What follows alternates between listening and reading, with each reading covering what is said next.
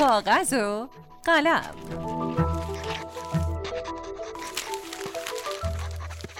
سلام. من عطیه سلطانی هستم نویسنده و مدرس دانشگاه و این یازدهمین قسمت از کاغذ و قلمه که میشنوید. توی قسمت های قبلی بداهه نویسی رو تمرین کردیم و رسیدیم به خلق شخصیت. و امروز قرار بازم در مورد خلق شخصیت تمرین کنیم.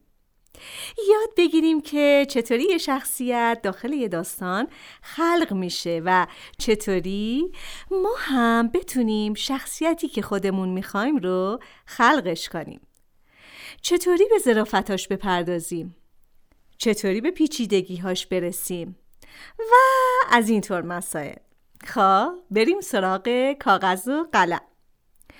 اگه یادتون باشه جلسه قبل شکل یه دست رو کشیدیم و جملاتمون رو دور تا دورش نوشتیم. حالا امروز قرار شکل یک آدم رو بکشیم. مثل همون شکل دست. شکل یک آدم رو بکشید. یه آدم بدون جزئیات تو خالی. فرض کنید که یه آدم کوچولو رو گذاشتید روی کاغذ و دور تا دورش رو خط کشیدید. خیلی راحت و ساده بکشیدش.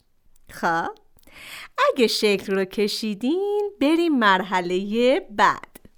حالا یه شخصی که میشناسیدش و دوستش هم دارید توی ذهنتون تجسم کنید بهش فکر کنید. خوب فکر کنید. فکر کردین؟ حالا فقط از نظر جسمی و ظاهری توصیفش کنید. سعی کنید از هر پنج حستون استفاده کنید.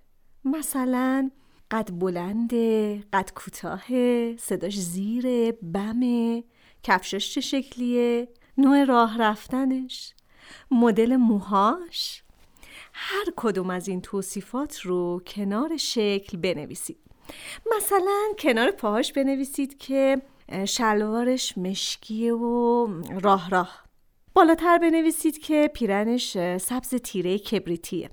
کنار سرش مثلا موهای مجعد و بلند داره.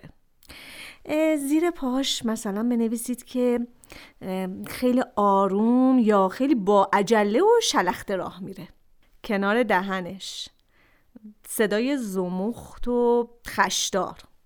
کنار دستاش. دستای نرم انگشتای کشیده یا هر چیز دیگه ای که درباره اون آدم وجود داره. رنگ پوستش رنگ چشمش شاید شکل موجه ها شکل ابروهاش فرم لباش یا هر چیز دیگه ای تمام چیزهایی که می‌دونید و بنویسید. هیچی از قلم نندازید. باید طوری توصیفش کنید که اگه من نوعی توصیفات شما رو خوندم و اون شخص رو جایی دیدمش یا توی خیابون گذری دیدمش بشناسمش سریع بشناسم. خب؟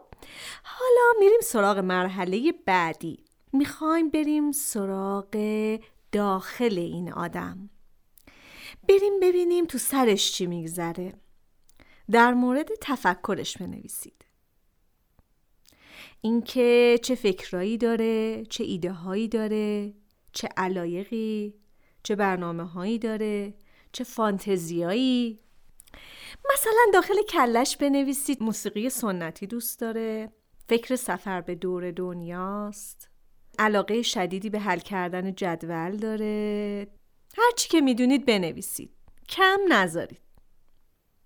حالا بریم سراغ قلبش. احساساتش رو بنویسید. عشق، نفرت، خوبی، سرخوشی هر چیزی که می‌دونین. خب. این تمرین جذاب و دوست داشتنی رو هر روز با آدمای مختلف تکرار کنین تا حداقل ده الا 20 شخصیت نوشته باشین و کنار هم بگذارین و با هم مقایسهشون کنین. ببینین چقدر آدما با هم فرق می‌کنن چقدر ظرافت های پنهان دارن چقدر پیچیدگی دارن.